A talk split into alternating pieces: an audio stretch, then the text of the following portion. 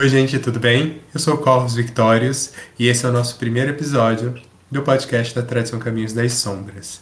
Eu estou fazendo essa gravação posterior, afinal de contas, esse é o episódio piloto, várias experiências, vários experimentos, e mas deu tudo certo.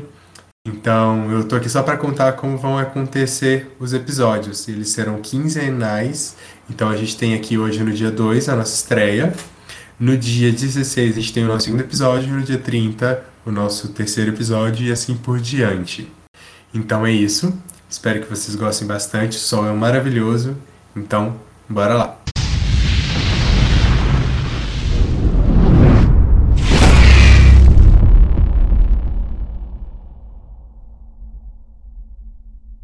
Sejam bem-vindos. Feliz Lamas para quem é de Lamas, feliz Imbolc para quem é de Imbolc. Feliz mês de Hecate. Hoje começa esse mês maravilhoso em que as angélicas de Hecate todas oram do dia 1 até o dia 31, direto. É, é o nosso primeiro episódio, bem-vindos. É, é, o nosso primeiro episódio do podcast. É, eu espero que eu consiga fazer ele semanalmente e, ou quinzenalmente. E hoje, para a gente abrir esse podcast com um tema bem maravilhoso, a gente vai estar tá na cama com o demônio com o Sol. Sol, meu amor, por favor, se apresente pra gente. Quem é você? Conta pra nós. Oi, gente. Eu sou o Sol Cormac, sou iniciado da tradição Caminhos das Sombras. E hoje eu vou bater um, papinho com esse moço bonito, que é o Corvus, para a gente poder trocar uma ideia sobre o que se conhece sobre demônios, o que se conhecem sobre esses seres, um pouquinho das visões deturpadas ou não que se tem sobre eles. E é isso. Arrasou. É, então tá, então vamos já meter a bala, vamos começar, Sol. Me conta então, porque assim, na Wicca, né, e pelo menos quando eu comecei a, a pensar Wicca, a Wicca tinha um papo de que demônios nada mais eram do que invenções da igreja para dominar todo mundo, né? Que eles... Inclusive eu escuto isso hoje de cristãos que falam que o demônio não existe, demônios não existe, que eles mesmos já resolveram isso com eles mesmos e dizem que não existe. E vejo também muita gente colada no demônio, falando uhum. que cultua demônios, que gosta de demônios. O que é, o que são demônios? Conta pra gente. Então, vamos lá. É, a gente tem diferentes abordagens sobre isso, tá, Corvos? Então, se você vai pensar numa abordagem um pouco mais antropológica, essa relação da humanidade com o conhecimento sobre demônios é, antecede o cristianismo, né? Em outras culturas, em outros panteões que não o panteão cristão, você já tem a presença desses seres, tá? O que o cristianismo faz é uma hiperbo ah, fazer uma hipérbole em cima dessa figura, tá? Eles criam esse grande mal em torno da figura, que pode variar de lugar para lugar, mas Lúcifer, Satanás e afins, que vão ter variações, né, dentro da, dentro da corrente que a pessoa foi estudar sobre demonologia e tudo isso, mas que para o cristianismo virou uma coisa só, né? Porque para o cristianismo, durante muito tempo, a grande questão é tudo era demonizado. Então você é uma tia que está fazendo seu chá porque teu filho está doente, é do demônio. então, assim, é um pouco até diferente, é difícil distinguir o que, que seria isso, né? Esses seres, quando você pensa só no aspecto cristão do rolê, tá, Corvus? Mas, é, também falando de maneira mais voltada para as questões antropológicas, os demônios seriam aí seres quitônicos, né, seres relacionados às profundezas da Terra, e que tinham suas próprias naturezas, por assim dizer. Eles tinham suas próprias funções na natureza, seus próprias, suas próprias linhas de ações. Então, é uma classe de seres, como várias outras classes de seres com os quais as pessoas tentam entrar em contato ou entram, entram em contato aí ao longo dos séculos. E como foi? Como é que você parou na cama com o demônio? Ou quando de repente você acordou e tinha um, um demônio do seu lado falando, oi, deixa eu ver falar da palavra de Lúcifer. Então, menino, bateram aqui na minha porta outro dia, perguntaram se eu tinha. Não, mentira. É... então, eu comecei a essa busca, né, essa pesquisa por eles, porque eu sou curioso pra cacete.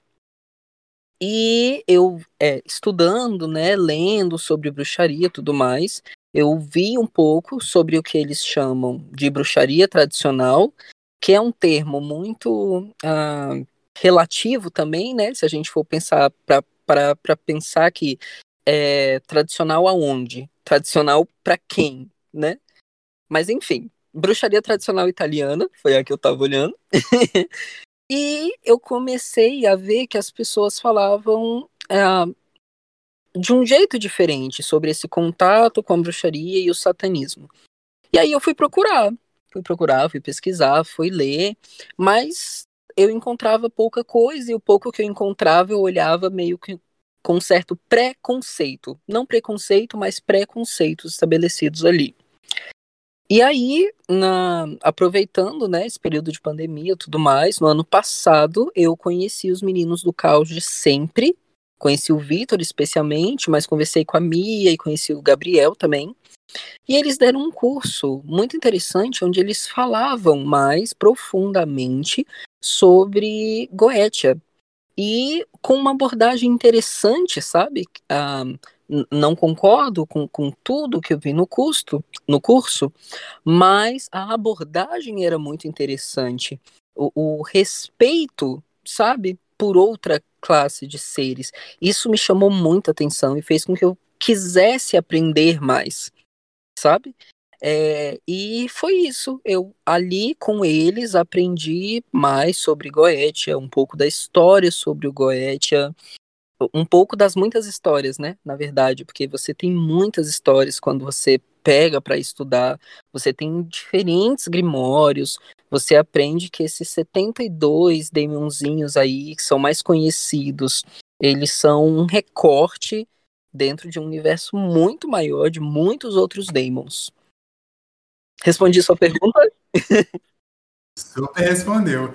É, toda vez que fala do, dos 72 demônios, eu lembro do Templo de Salomão, que foi construído com os demônios. Diz Salomão construiu né, o templo com, esse, com a ajuda desses 72 demônios que ele aprisionou aí. Mas essa história para mim é meio balela, assim, cara. Eu acho que ele era um cara que sacava do rolê e estava ali trabalhando junto com eles. Por algum motivo, essa história não pôde passar por fora, né, da visão judaica, que é o que constrói a, a Bíblia, né? E aí ele apareceu lá. O que que aconteceu, eu não sei. Mas ele poderia ter chamado 72 anjos. Por que que não chamou 72 anjos? Chamou 72 demônios para construir o negócio. Fica no ar. Google perguntas. E aí, falando dessa coisa dele ter aprisionado os demônios, é, eu sei muito pouco sobre Goethe, assim, eu fui uma, eu fui muito wikinha quando eu comecei, assim, falava demônio, eu tinha morria de medo dessas coisas mais trevosas quando eu comecei. Quando eu tomei um pouco mais de coragem de dar uma lidinha, eu via que não me parecia uma boa ideia o sistema, porque não me parece uma boa ideia prender prender um demônio, obrigar ele a fazer uma coisa e depois você soltar. tipo assim, eu acho que do tempo de você soltar até você banir, pelo menos um soco na cara você ia levar. Tomou, fiquei, assim, exatamente. Assim, me conta, como... como... É, pelo menos uma rabada você vai tomar, se na hora que você abre o portal para julgar, o rabo vem na sua cara. É, como entrar em contatos, né? Tipo, para quem está escutando aqui agora, você recomenda esse tipo de prática para iniciantes? E como entrar em contato com demônios? Assim, qual, é, qual é o protocolo? Olha, isso é muito relativo, tá, Corvos? Por quê? O que que acontece? O que que eu, Sol, percebo? São seres como outros, né? Que as pessoas tentam entrar em contato aí ao longo dos muitos anos. E eu percebo que tem algumas questões prévias que dificultam esse contato. tanto a, a visão cristã, né, naturalmente cristã, na qual todos nós fomos criados, querendo ou não, a, a nossa constituição tem valores cristãos. Então é, é difícil se distanciar disso. Eu acho que começa por aí. A segunda coisa é o quanto muita coisa é relacionada a coisas tão triviais, porque os registros que muitas pessoas pegam para se inspirar e escrever em cima são coisas do século XVIII, século XIX, tem coisas do século XVI, muito provavelmente tem coisas de séculos anteriores para entrarem em contato, sabe? E lá você vai encontrar gente que invoca demônio pra, porque quer transar com a vizinha. Com a, com a vizinha da coisa ao lado, lá do, do feudo ao lado, entendeu? Então, assim, é, é uma coisa meio mesquinha, se você for parar pra pensar. Será que vale a pena chamar um demônio para fazer isso, gente? Por favor. Tem muitas coisas. Todo esse rolê é só pra uma foda. Né, velho? O universo é movido a sexo, gente. Qualquer coisa, o, o resultado final é sexo. Ou começou em sexo ou vai terminar em sexo. Mas enfim. É, e aí tem isso, por exemplo, muitos demons associados à guerra, a, a, batalhas. A gente passa por isso hoje, sabe? Nós vivemos em cenário de guerra. Tem povos que vivem em cenários de guerra. Nós, pelo menos aqui no Brasil, vivemos diferentes tipos de guerra, mas não confrontos armados constantemente. Então, assim, depende muito. E aí, voltando à, à sua pergunta, a questão de ser iniciante ou não. Eu acho que depende, porque você tem que se interessar por aquilo. Eu acho que você tem que se perguntar por que, que você quer. Sabe? E a partir disso, estudar sobre isso, ler sobre isso, procurar pessoas que falem sobre isso. Eu, por exemplo, sou muito chata. Então, por exemplo, antes de fazer o curso do Caos de Sempre, eu fui conversar né, com a Nele e com o Agatus sobre isso. Eles são maravilhosos, mas eu sou chata, então a, a, aquelas informações não bastam, eu quero mais. E aí eu fui atrás da galera do Caos, de Sempre, do Caos de Sempre, conheci, fiz o curso, foi maravilhoso, mas também não bastou, eu quero mais.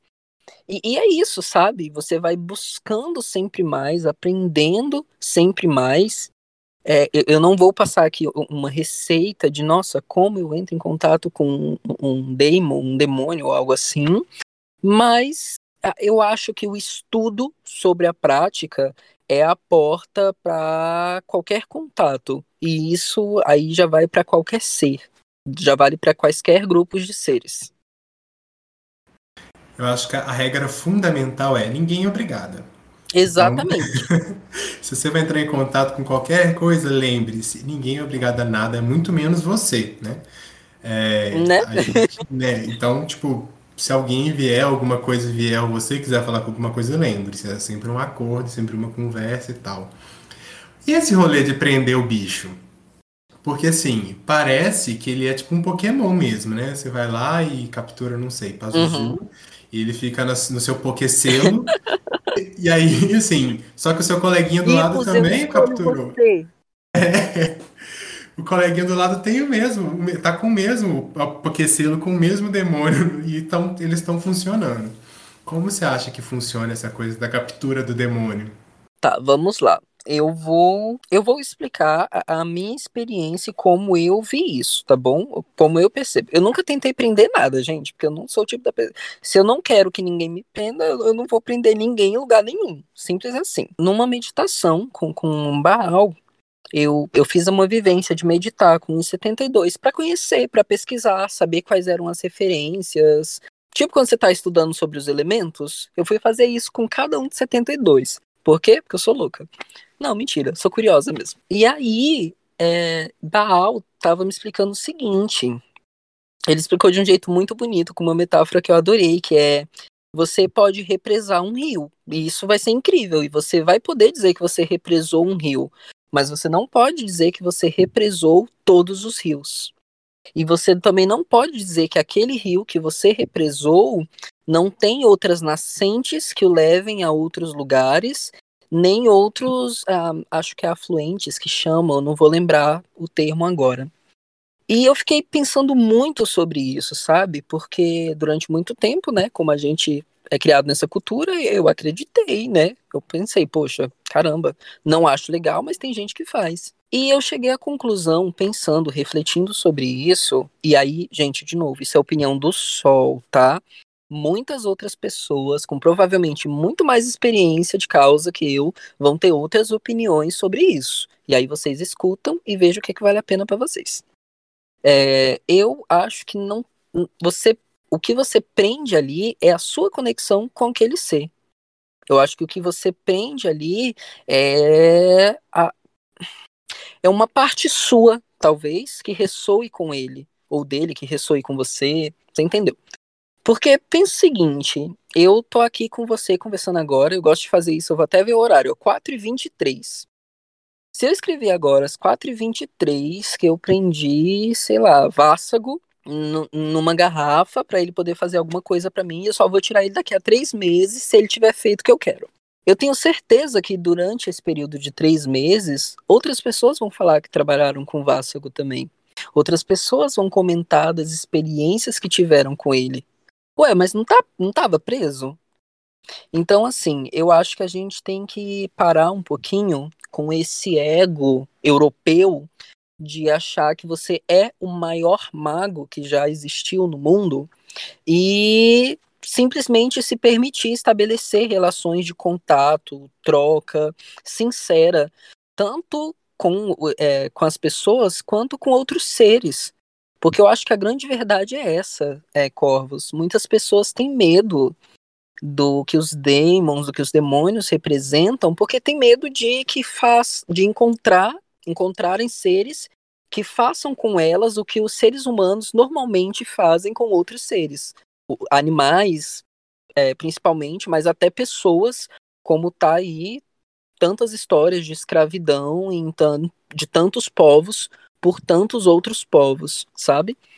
É, então, a minha visão sobre esse assunto é essa. Eu acho que esse rolê de você prender o Diamond, você pode até conseguir. Não digo que ninguém nunca consiga fazer. Mas será que vale a pena? Será que é seguro? Será que você realmente prendeu? Eu deixo essa puguinha aí atrás da orelha da galera. E é aquela coisa, né? Eu escuto muitas histórias, assim. Uma vez uma amiga veio conversar comigo, falando assim: tava que ela tava trocando ideia com um cara de um grupo e tal, e aí ele não tinha nenhuma experiência e ele já começou com a Goécia, assim. E aí eu acho que ele não conseguiu, porque assim, eu, eu imagino que exista um, você tem que ter um determinado força, né, energia para você conseguir chamar aquela coisa, né? Não é só falar o nome, não é só bater palminha três vezes, você tem que ter uma, uma capacidade de se conectar com essa força, porque ela tá na casa dela. E eu acho que ele não conseguiu, tadinho. Ele, ele foi. Tadinho nada, né? Ele foi assombrado durante um bom tempo. Acho que ele pegou esses obsessorzinhos e lá ficou encontrei na casa. Mas assim, gente, não faz nenhum sentido para mim você prender qualquer coisa, é. seja ela um demônio, uma fada, um, um deus. Eu já vi gente que faz banimento de divindade Pra mim também não faz, cara. Assim, cada um no seu rolê, né? Mas assim, eu imagino a cara de Hecate você mandar ele embora. eu confesso que eu acho uma boa fazer uma purificação depois que você trabalha de, com alguma divindade. Dependendo do tema que foi trabalhado, não por causa da divindade em si, mas do que foi feito, do que foi trabalhado ali. Por exemplo, Meretseger. Meretseger é uma deusa muito específica específica que você normalmente vai chamar para trabalhos muito específicos. Então é bom dar uma purificada ali no rolê, né? Tanto que é uma deusa ali do panteão egípcio que quase ninguém conhece, quase ninguém tem contato. Só quem realmente tem é, essa pesquisa necromântica mais profunda, né, do rolê. É, e só fazendo um parênteses, eu não acho assim que, que o, o grande problema seja uma pessoa que está começando começar pela Goetia, né? Só que é aquilo, é, é uma questão de noção de responsabilidade. É, e, e, e, como é que eu digo, cara? Estar em contato com pessoas que são mais velhas que você naquela prática, estudar bastante, mas também ter as suas próprias ideias sobre o assunto. Eu acho que é que é um equilíbrio dessas três coisas, sabe? Porque eu posso conhecer pessoas que têm muitos anos de experiência, muito mais anos de experiência do que eu, mas que por conta da forma como aprenderam, que viveram, podem ter ali uma visão às vezes não deturpada, mas uma visão muito única sobre aquele caminho, aquela prática, entende? E isso eu falo sobre qualquer religião, Corvos. Porque, por exemplo, eu nasci no cristianismo e com os ciganos, né? Eu sou dessa dobradinha. Fui batizado na cerimônia cristã e batizado na cerimônia cigana, que ironicamente uma é com água e a outra é com fogo. É incrível, assim, a polaridade. Você é quase a Sabrina, que foi batizada na igreja. Sim, só que sem a parte mágica, porque a parte da família era uma coisa mais livre, assim, não tinha parte mágica. Quer dizer, tinha, só que era muito conhecido como simpatias e tudo, né? E aí, o que que eu pude perceber anos depois? Que eu tive, depois que me desvencilhei do cristianismo, né? a oportunidade de conhecer e escolher onde eu queria estar. Então eu fui estudar sobre o candomblé, eu fui estudar sobre a umbanda, eu fui estudar sobre budismo, até pelo budismo ali eu fui dar uma conhecida, fui dar uma conferida. Então se eu estou hoje com a galera da Wicca é exclusivamente porque eu quero e porque eu tive a oportunidade de tanto ver pessoas que estavam lá há mais tempo que eu, quanto de tirar as minhas próprias conclusões sobre aquilo, entende? E desenvolver o que eu penso. E isso é algo que a, a tradição Caminhos das Sombras merece um mérito muito grande, que é a habilidade de deixar com que as pessoas cresçam, pesquisem suas próprias questões, questionem as coisas, porque é, é isso, sabe? É, tem coisas que entre nós mesmos, assim, nós muitas vezes concordamos em discordar. E eu acho que é isso que enriquece o rolê, sabe? Acho que é isso que engrandece as pessoas. Vou puxar sardinha para a tradição mesmo, porque isso é fantástico, assim. É, não é caminho da sombra, né? São caminhos das sombras. Tem que ter mais de um caminho. Exatamente. Então, eu acho isso fantástico. Acho que a gente é muito chique, gente. Eu sei que vocês estão no podcast da TCS, os dois são iniciados da TCS, mas a gente é muito chique. E para estar tá aqui tem que estar disposto a entender que, assim, nem todo mundo vai concordar com você e tá tudo bem. Isso! É, e, e, tipo assim, e você pode passar um período aqui com a gente, pode ser curto ou longo, e depois de um tempo se descobrir em outros caminhos, como já aconteceu. Tiveram pessoas que saíram da, tra da tradição e, e foram para o xamanismo, foram para o reconstrucionismo celta, então assim, e estão felizes, e tá tudo bem, e, e estamos em contato ainda hoje. Eu acho que isso é muito importante. Respeitar os seus caminhos e, e o tempo que você vai levar naquele caminho. Eu brinco, por exemplo, que eu tenho. Eu fiz duas graduações, porque meu processo dentro da tradição foi paralelamente à minha formação em artes cênicas. Um, eu terminei a dedicação, eu me iniciei em 2016 e me formei em 2017. Então, assim, eu fiz duas graduações paralelas na minha concepção. Nossa, sim. essa essa é uma, foi uma metáfora constante entre os, o pessoal aqui de Minas Gerais, assim. Era, é, era, um, era um, é, é muito estudo, gente. Se você não gosta de estudar, a gente... É, a gente estuda. Se você não gosta de estudar, cara, ai, vai fazer outra coisa aí. Não vou falar mal da religião dos coleguinhas, não, mas vai fazer outra coisa aí, que não precisa estudar tanto, é só ler um livro e aquele livro te serve e tá tudo bom. E se lê, né? Porque se lê. Essa história, gente, já que a gente tá falando de demônio, assim, é, tem umas coisas que contam pra gente que a gente engole, né? Tipo assim, ah, o cara ali falou, deve ser verdade. E aí eu fui ler a história da serpente, da, do Gênesis, né? Fui lá ler o Gênesis, fui ler. Uhum. E aí eu falei assim, gente, mas que estranho, a serpente não enganou ninguém, Eva não enganou ninguém. Deus deu tomé da galera mentindo, falando que eles iam morrer se comesse a maçã. Ah, a serpente falou assim, uai, mas não é assim não, você pode comer. e Adão falou assim que a Eva tinha obrigado ele. Olha como filha da mãe, ele botou a culpa na Eva. Sim. Eu particularmente não confio muito em Adão. Eu não, eu não me surpreenderia se a gente descobrisse que foi Adão quem comeu, deu para Eva e colocou a culpa nela. Não me surpreenderia. Porque homem adora culpar, homem adora culpar os outros, a mulher das coisas. Homem cristão, então, adora culpar todo, todo, todo mundo o tempo todo. Ele nunca faz nada. Então eu não me surpreenderia. Ontem, inclusive, eu tava vendo um, um, vídeo. Eu tô estudando inglês agora, gente, porque eu quero ser poliglota. E eu tava vendo o um vídeo contando a história de Lilith. E foi muito engraçado, porque assim, você observa a história de Lilith e você fica, velho, ela não fez nada de errado. A, a, até aquele momento, assim, ela, ela, não fez nada que, que fizesse com que ela fosse expulsa daquele lugar. O que ela fez foi: não vou me submeter a você, Adão. Ela nem tava com problema com um Deus cristão ainda. Não, não tinha problema. Mas os homens queriam problema, né? E Deus cristão é homem, você pode saber que vai dar B.O. Pobre da Lilith, né, gente?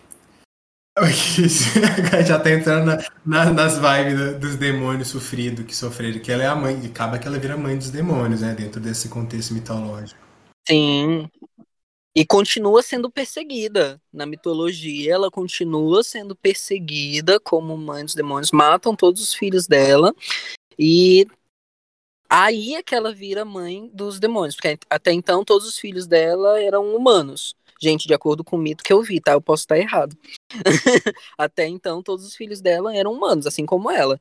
E aí eu não sei o que que acontece, não sei o que que ela entende, que a partir do momento em que ela fala, bom, se eu tiver demônios, o Deus cristão não vai poder castigá-los, não vai poder matá-los. Então é quando ela começa a ter demônios como filhos, a parir demônios, e aí o Deus cristão não pode matá-los. Que chique. Não fazia ideia desse rolê. Mas eu acho que tem essa é, é, o mito de Lilith ele é um pouco tardio, né? Então dá uma várias versões, mas todas as versões são válidas. E eu adoro o mito de Lilith.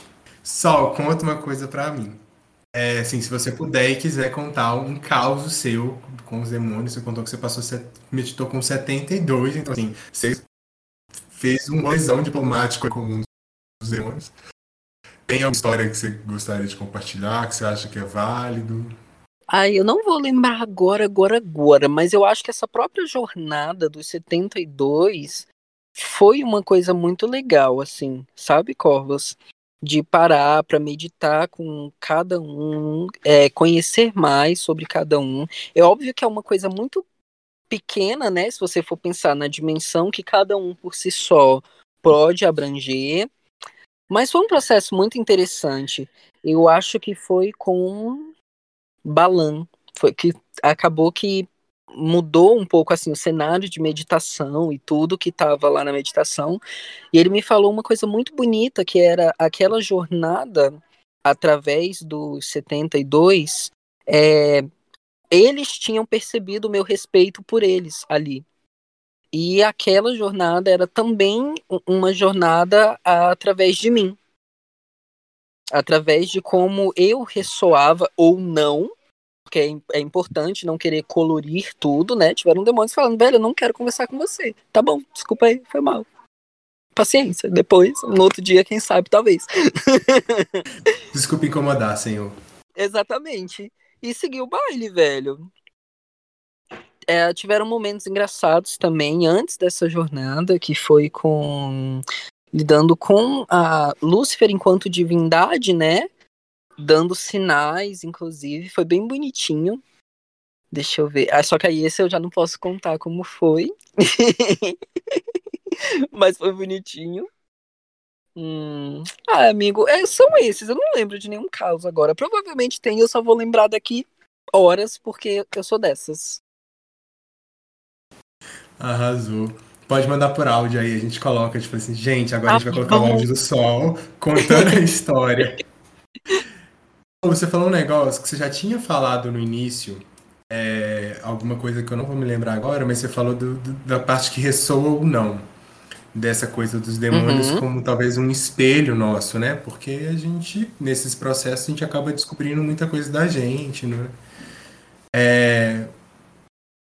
O que, que você acha sobre essa coisa, assim? Que, como, como foi isso para um processo de autoconhecimento? Você acha que é válido lidar com demônios? Você acha que isso vai lidar com seus demônios internos? Acho, acho super válido. Eu só recomendo assim que uma vez que você escolha, né, passar por essa jornada, esse contato com eles para esse trabalho inicial, tenha o, o intermédio de alguma divindade sua de culto. Se for uma divindade é, de preferência que esteja relacionada a esse universo, melhor ainda, porque já vai mandar um entendimento daquilo, né, que está acontecendo. Eu, por exemplo, fui com Lucifer, Lilith e Hecate, porque eu sou a, né, a, a Wicana tem que encontrar uma tríade ali para poder trabalhar.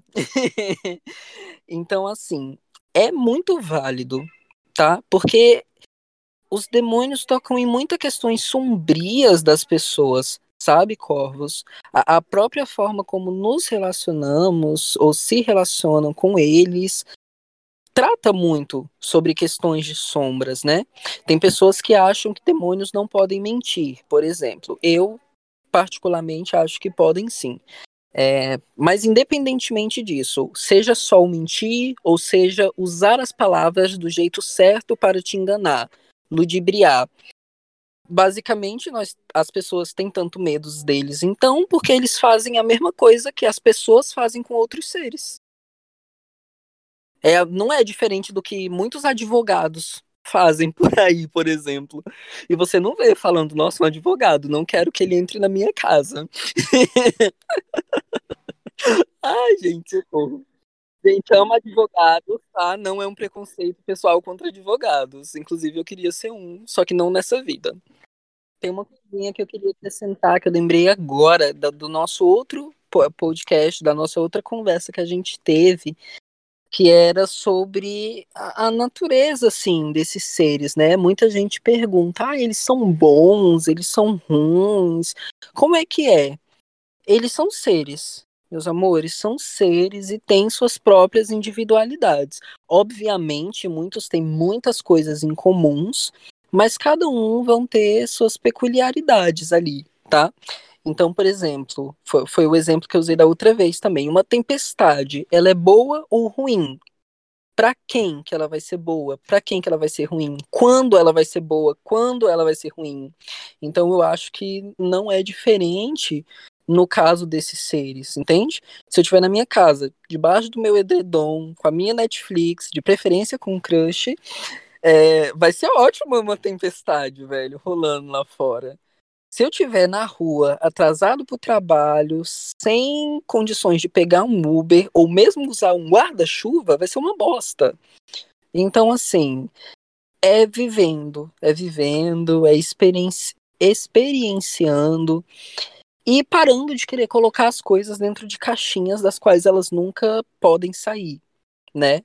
Os perigos de uma verdade única, como já diria uma pessoa que eu gosto muito, mas eu não consigo pronunciar o nome dela. Desculpa. Mas é só colocar no YouTube os perigos de uma verdade única que vocês vão achar. É um TED maravilhoso. Eu não vou ouvir, não vi. Eu vou ver. Esse, assim que a gente vai acabar, eu vou colocar os perigos da verdade única. Então, Sol, muito obrigado. Obrigado, gente. Obrigado pela sua participação, sua disponibilidade, por, por tentar fazer esse podcast, esse podcast nascer, por estender os lençóis vermelhos na cama de Satã para que a gente pudesse deitar essa noite. Obrigado, meu querido. Feliz de estar aqui. Obrigado pelo convite, pela paciência. Eu acho, gente, que no fundo, no fundo, o outro vídeo deu certo também. Ele só queria falar comigo de novo. E tamo Talvez aí. seja verdade. não afirmo, mas também não nego. Gosto. Um beijo, Sol. Obrigado, viu? Beijo, querido. Se cuida. Também.